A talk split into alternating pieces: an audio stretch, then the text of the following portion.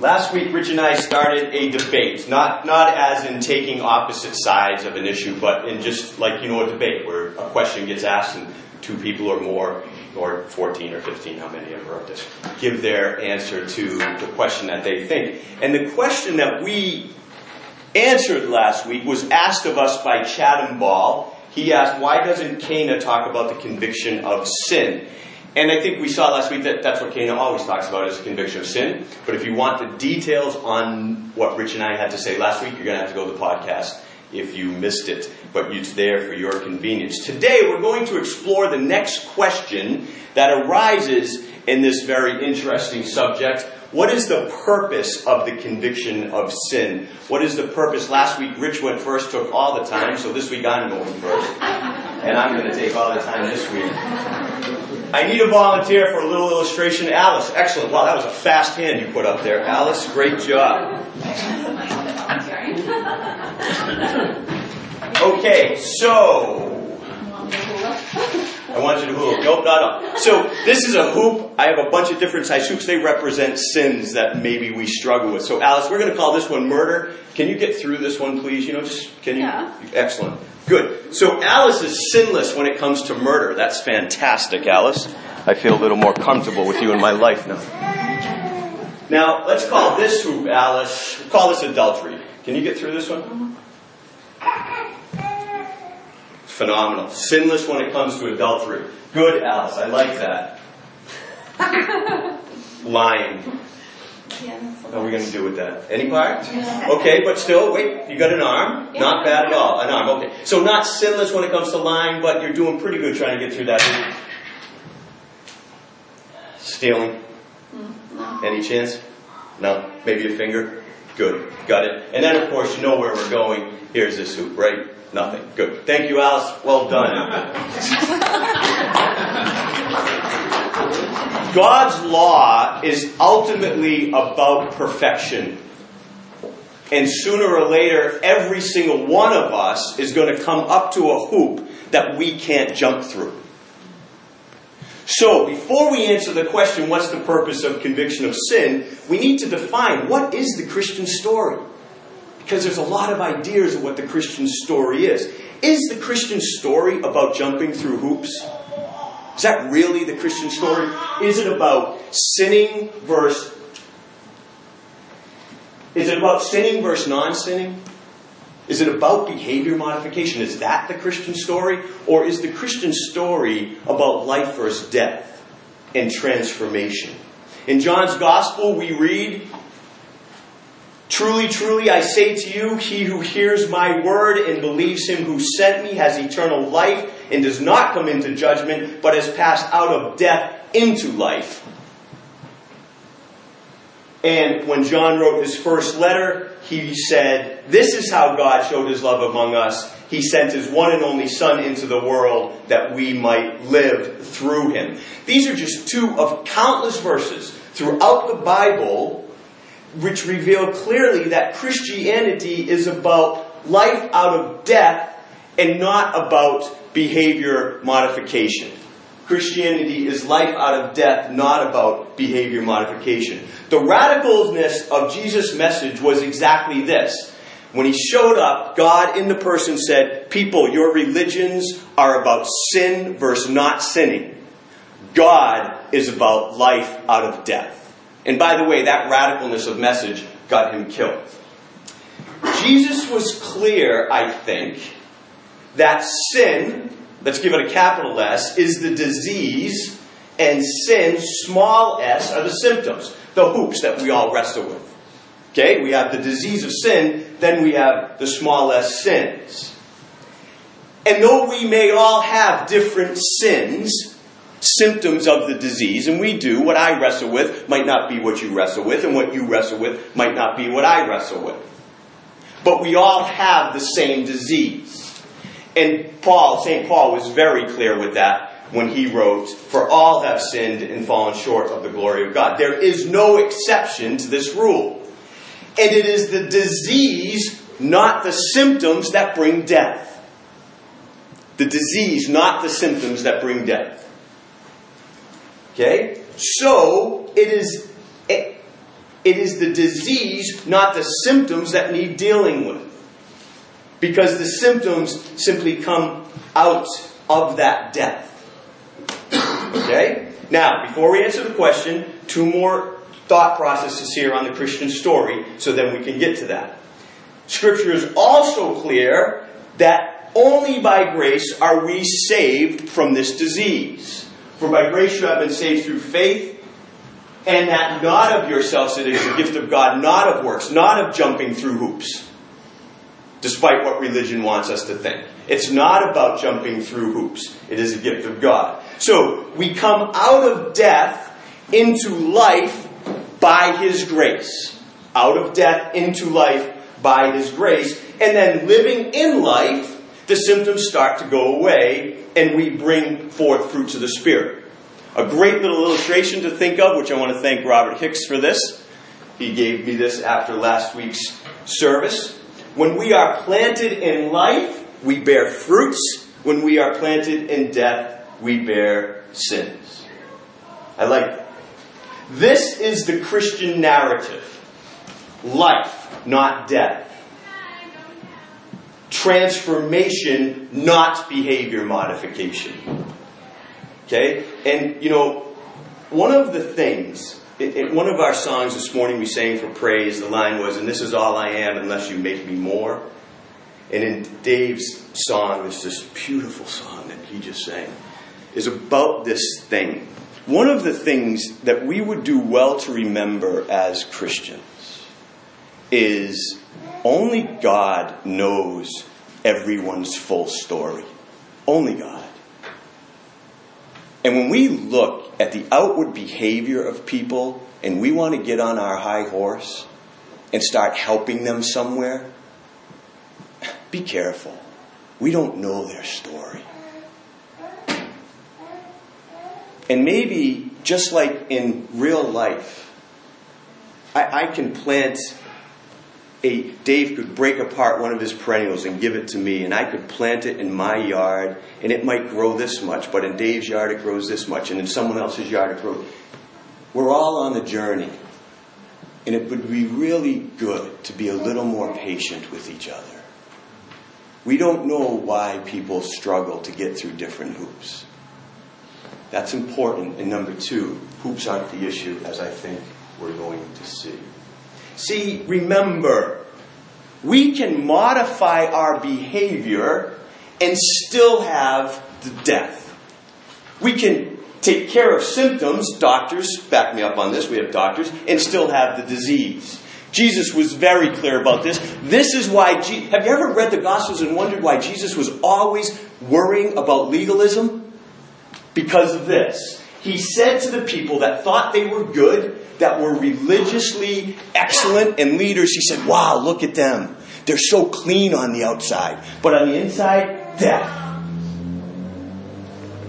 This is why legalism is so dangerous. We can be clean on the outside and be filled with death on the inside. And notice what Jesus said. He said, But hey, deal with the inside, and your outside will become clean. The other illustration I've often used at Cana when the doctor prescribes you antibiotics for 10 days and your symptoms go away in three, don't stop taking the antibiotics. You still have the infection. You've got to deal with the disease. Okay. And only grace can deal with the disease. Only grace. It's the Christian narrative. So then, one more thing, and then we're going to answer the questions. We also know for Christians, for those in Christ, there is no longer any condemnation. Paul said it clearly there's no condemnation, and Jesus said, You have passed out of death into life. In 524, you do not come into judgment. So then, symptoms with Christians are not the issue when it comes to conviction of sin. And for those outside of Christ, non Christians, if you will, the issue is lack of faith. Listen to what Jesus said in John 3.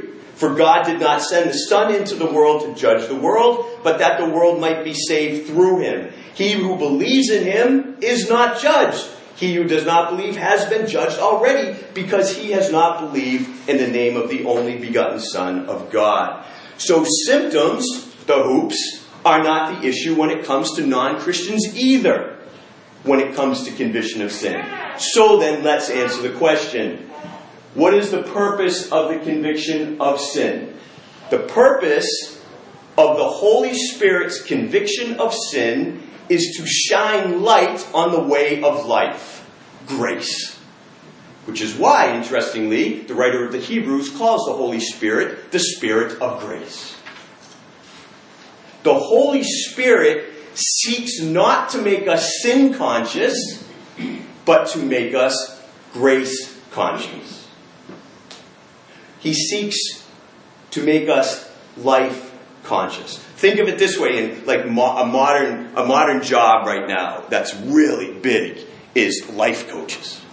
Well, the Holy Spirit is a life coach. He's not a sin coach. Paul Ellis captures this perfectly, I think, when he writes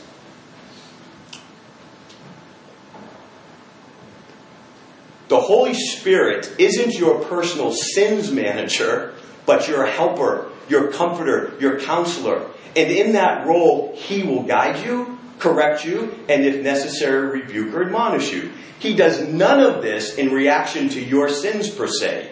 He does it because He loves you, He cares for you, and He doesn't want you to wreck your life on some harebrained, death dealing decision. I love that. The purpose of the conviction of sin is to drive us back to grace. Back to the only salvation there is God's sacrificial love of us.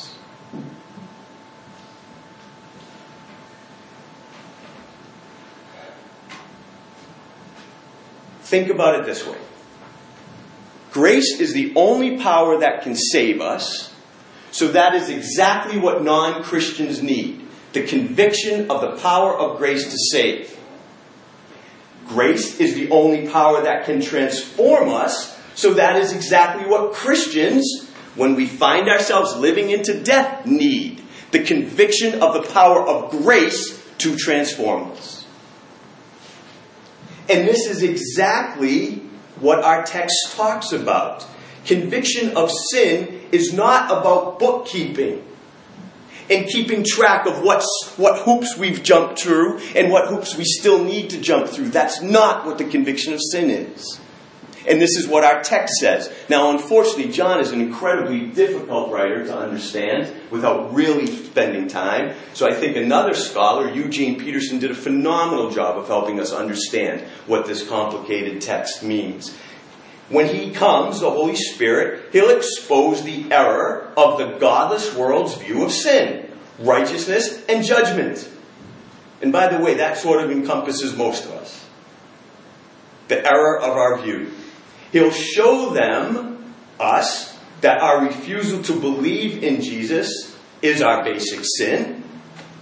That righteousness comes from above, not from us jumping through hoops, but from above and that judgment takes place as the ruler of this godless world, not you and I, is judged and found guilty. The Holy Spirit wants one thing for those in death to come to life, and for those in life to live more fully into it. That's why the purpose of conviction is to drive us to grace and to teach us grace and to remind us of grace. This is what St. Paul says. And I wish I had been convinced of this when I was a younger man and was one of those Pharisees that looked phenomenal on the outside and was still filled with death. Now, if the ministry that brought death which was engraved in letters on stone. Paul is talking about the law of God. God's law. What kind of ministry is it? A ministry of death. St. Paul said that, not me. But I've talked about this a lot at Cana. that if you don't understand that the ministry of the law is death, then you should be very, very, very careful how you use it. Because you are participating in a ministry of death, not life. Paul said it, not me. And if it's glorious, Paul said, transitory though it was, because it's gone, will not the ministry of the Spirit be even more glorious? The Spirit of grace, the ministry of grace, because it's the only ministry that brings life. If the ministry that brought condemnation, the law, and I know I'm all worked up. My wife's looking at me back there like, David, dial it back. You don't understand. I have a brother who hates God because he was given the ministry of condemnation and death his whole life. I preached a condemnation ministry and a death ministry. And I have plenty of friends still today that have walked away. And only by the grace of God, when I walked away, I'm standing here. If you want people to live, stop making them jump through hoops. It's not Christianity. Bring them to the only Christianity and the only salvation there is, the righteousness that the glorious ministry brings. Grace.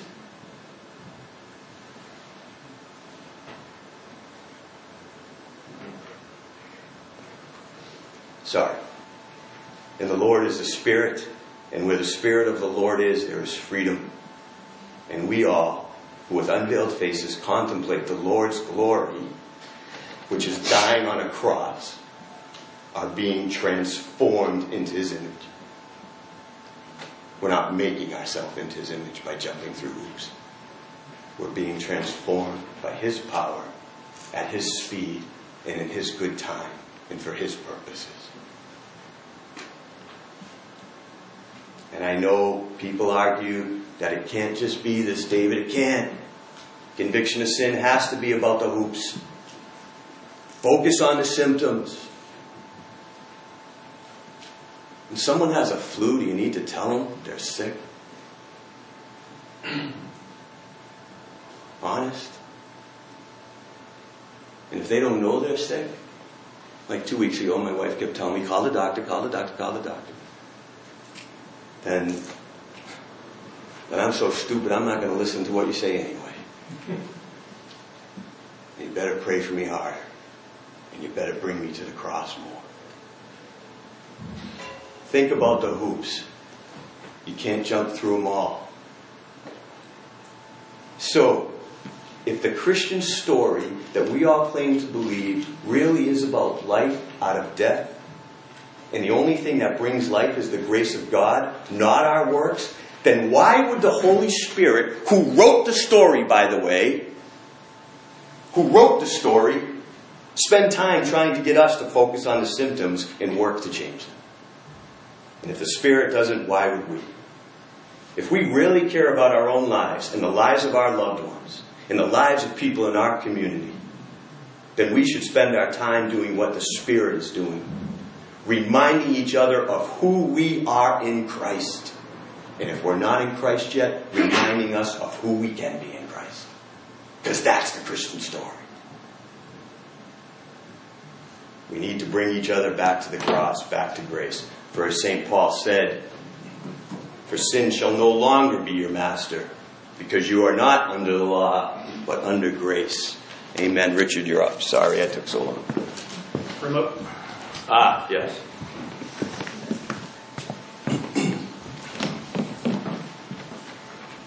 Thank you, David.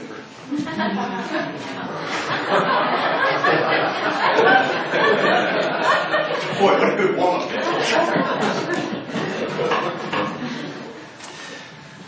we all have hung up words, words that we hear, and because of the connotation, we end up getting distracted and missing the intended meaning that the person, you know, was talking.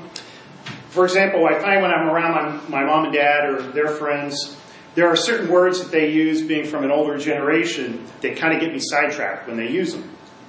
And speaking some, of someone from an older generation, David. David uses a word that he pronounces idea. Now, when I hear that, I think he means actually means the word idea. But every time he says it, I can get hung up and uh, kind of forget what he's talking about as I'm focusing on that word. Well, the same thing can happen in church. Take the word evangelical. When I was in college and in my 20s, that a, the term evangelical Christian simply meant someone who affirmed Orthodox Christian beliefs. It had no real political or fundamentalist overtones to it at all, at least where I grew up in the Midwest. Today, however, I really avoid that word because of its political and social baggage, and it's a hung up word for, for many of us. Uh, linguist Benjamin Lee Whorf, excuse me, he says, Language shapes the way we think and determines what we think about. Joshua Roberts brings this into the church context when he says, We have a special obligation to watch the words we use to describe God, especially if, if we portray Him doing something that is fundamentally at odds with His character. That's why I've been wrestling with this word conviction since last Sunday, and I feel like we should qualify some of the discussion we have had over the, over the past two weeks as we're talking about it. In fact, I'm wondering if this familiar Princess Bride quote is appropriate when we speak of the word conviction. You keep using that word. I don't think it means what you think it means. So if you miss that, you keep using that word, I don't think it means what you think it means. And let me explain what, I, what I'm getting at with this. To be clear, the Holy Spirit does convict the world in general of sin. We see that from John 16 8, the passage we read, uh, looked at earlier. Augustus uh, Toplady expresses this well when he said, I had to use that quote just for the name. Uh, Did the Holy Spirit ever convict you of sin? Do you see yourself liable to the curse of the law for the innate depravity of your nature and the transgressions on your life? Do you come to Christ with the realization that unless you are clothed with the merits of Him, you are ruined and undone. If so, lift up your head. Redemption is yours. You are in a state of grace. You are translated from death to life. You are an heir of God and a joint heir with Christ. Now, the language he uses here sounds a bit archaic. Curse of the law, innate depravity, transgressions, words we don't really use too much these days. But in spite of this, I think he expresses well this idea of conviction of sin and condemnation apart from the grace of Christ. However, if we're in Christ Jesus, I'm just wondering if it's always if it's not helpful to continue to use these these exact same words. I know the actual intent of the word conviction is this idea of the Holy Spirit pointing out sin in the life of us. And that's in fact how exactly how I used that word just last week and how I think of it, you know, in my in my personal life. However, after diving into this issue more and, and, reading more about it over this past week in preparation for this morning, what I really began to struggle with is whether that word conviction is perhaps a poor word choice when talking about it in 2016. See, on the one hand, to convict. The dictionary meaning of convict is to declare someone to be guilty of a criminal offense by the verdict of a jury or the decision of a judge in a court of law. However, on the other hand, Romans 8:1, it assures us there is now no condemnation for those who are in Christ Jesus. See the problem here? If we see the word conviction in that light, then the message can be confusing to a believer. And it can become a word that people can get hung up over. Joshua Roberts contends the Bible certainly uses a courtroom analogy when it talks about Christians. For, but for believers, Satan is the prosecutor, God is the judge, Jesus is our defense, defense attorney, and we're declared innocent of all charges. However, the word convict or conviction is never once used to describe the day to day interactions of the Holy Spirit and believers. Hebrews 12, 4 through 11 gives us perhaps the most comprehensive description of the Holy Spirit's role. And let me read through this. And this is the, uh, the message version, just because I think it, it helps get at kind of the, the root of, of some of this better. In this all out match against sin, Don't feel sorry for yourselves. Or have you forgotten how good parents treat children and that God regards you as his children? My dear child, don't shrug off God's discipline, but don't be crushed by it either. It's the child he loves that he disciplines. The child he embraces, he also corrects. God is educating you. That's why you must never drop out. He's treating you as dear children. This trouble you're in isn't punishment, it's training, the normal experience of children. He continues. He says, Only irresponsible parents leave children to fend for themselves. Would you prefer an irresponsible God? We respect our own parents for train, training and not spoiling us. So why not embrace God's training so we can truly live? While we were children, our parents did what seemed best to them, but God is doing what is best for us, training us to live God's holy best. So let's unpack that passage for a minute and look at, look at how God deals with us. Some of these verbs I pulled out. Like a good parent treats a child, disciplines, corrects or chastises, educates, doesn't punish or spoil, but trains, does what is best for us, does this as a normal, commonplace experience. Will he point out our sin in our lives as part of this? Yes. Will he rebuke us? Yeah, he might do that. But notice the difference. That's quite a different picture from condemnation and a judge declaring a criminal guilty. Joshua Roberts concludes the fact that we use a term that has little to do with the condemnation of the world when we describe the Spirit's work in our lives probably is a reflection of how we see God as being more so our judge and less so our Father. If we see God as condemning us all the time, chances are we will see him as ruler and judge in heaven, just waiting to slap us around the moment we screw up. But if we see his work as doing what any good parent would do discipline, correcting, and training then we are going to see God much more as our loving Father. That's why when we see the work of the Holy Spirit training and correcting, as training and correcting, instead of condemning and punishing us, then it helps us to understand the difference between godly sorrow and guilt. 2 Corinthians 7:10 says, "For the sorrow that is according to the will of God produces a repentance without regret, leading to salvation, but the sorrow of the world or guilt produces death." When the apostle Paul talks about godly sorrow here, he is speaking of the grieving that we have in our heart when we sin. But that's squarely contrasted with guilt. So godly sorrow is momentary and passes, and there's a gracious gentleness associated with it. In contrast, guilt lasts and lasts and grows like a cancer inside of us, rubbing our nose in what we did over and over and over again. So godly sorrow is from the Holy Spirit, but guilt is always from Satan.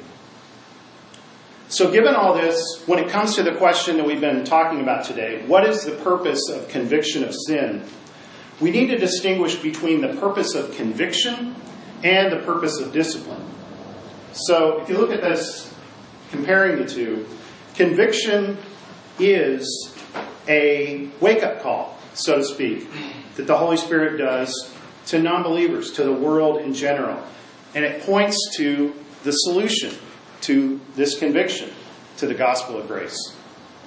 In contrast, or on the other hand, discipline, correcting, and training is as a loving father does to his children, and with the purpose of sanctification.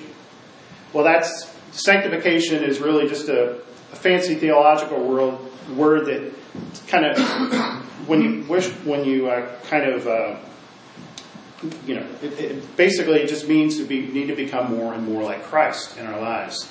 And C.S. Lewis puts it like this. He says, "Put out of your head the idea that there are only fancy ways of saying that Christians are to read what Christ said and try to carry it out, as a man may read what Plato or Marx said and try to carry it out. They mean something much more than that. They mean that a real person, Christ, here right now, in that very room where you are saying your prayers, is doing things to you, killing the old natural self in you and replacing it with the kind of self he has. At first, only for moments, then for a longer period. Finally, if all goes well, turning you permanently into a different sort of thing, into a new little Christ, a being which, in its own small way, has the same kind of life as God, which shares in his power, joy, knowledge, and eternity. In other words, we have a spiritual transfusion. Our sin nature is slowly re- replaced, cell by cell, into Christ's nature. And once we see the purpose of the Holy Spirit working in our lives in this light, then it makes sense why his correction is not a harsh thing, but it's a necessary thing as part of this process. And maybe this is a weak analogy, but I kind of think of it like scrubbing a pan. Oftentimes, when you clean a pan, you, you can just rinse water and it's going to remove a lot of the food residue. And then maybe you have to gently scrub with a sponge to get rid of much of the rest. However, there are some occasions where neither of these will do, and you have to get out the steel wool pad to scrub hard to clean on the baked on food or the, the stains. And in the same way, for a lot of the sin in our lives, the Holy Spirit can rinse with water or gently scrub, and we can be transformed with really out that all that much bother. But there's some parts of our lives we're resistant, we're reluctant to turn over to Him. And so He's going to have to scrub hard to bring about that change. That's part of that lifelong process of being transformed. This process of becoming like Christ, as David said earlier, is not focused primarily on behavior modification. Like he said, that's just superficial stuff in the end. Instead, the process of becoming like Christ is all about heart transformation. Changes deep inside of us that will alter the way we think, the way we view ourselves, and ultimately the way we behave. In other words, do you get the irony here? When you truly have a transformed heart, then behavior modification gets thrown in for free. That's the point I think we that some people can miss when they hear the term that we throw around here quite a bit, love God and love others. And on the surface, maybe that sounds like a superficial kind of feel-good slogan. And uh, but the reality is, it's precisely the opposite. I mean, think about this logically through with me. So, if we love God and love others around us, okay, so the word love. In this context, it means agape, which is the highest form of love. It's characterized by sacrifice, faithfulness, commitment, and the act of the will. So, if we love God and love others around us sacrificially, faithfully, and with a deep commitment, think of the implications. First of all, we can only do that by living a sanctified, transformed life. That's the starting point, deep inside of us, to be able to do that, to love God and love others. And there's nothing superficial about that. And second, speaking of behavior modification, our behavior is going to be completely modified based upon that sacrificial love commitment. When I see the real needs of people around me, I'm going to think through what my priorities are. I'm going to restructure my own plans for them when I am loving others. It's going to impact how I treat others around home. Do I serve my family without expecting anything in return? Or is this kind of ongoing give and take that I'll do this so long as somebody else does this other thing? It's going to impact how I treat my wife around other people. Do I show respect and reverence for her? Or do I make sarcastic comments and subtly put her down in front of others?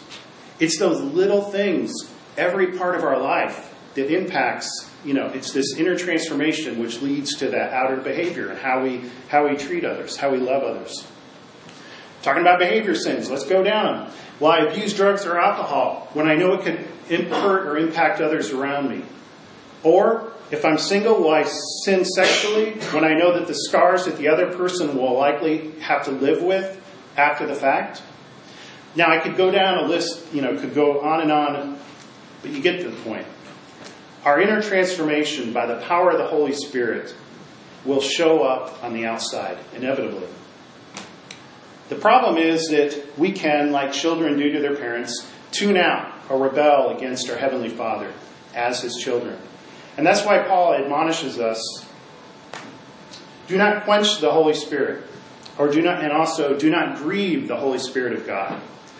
We quench the Holy Spirit when we ignore his training, his correction. We grieve the Holy Spirit when our lives, our hearts, and our behavior are inconsistent with Christ. Oswald Chambers brings us back to earth when he says, Am I fully prepared to allow God to grip me by his power and do a work in me that is truly worthy of himself? Sanctification is not my idea of what I want God to do for me. Sanctification is God's idea of what he wants to do for me. But he has to get me into the state of mind and spirit where I will allow him to sanctify me completely, whatever the cost. And in the end, that's precisely the purpose of why we need to be the Holy to be open to the Holy Spirit to guide, correct, teach, and make me aware of my sin.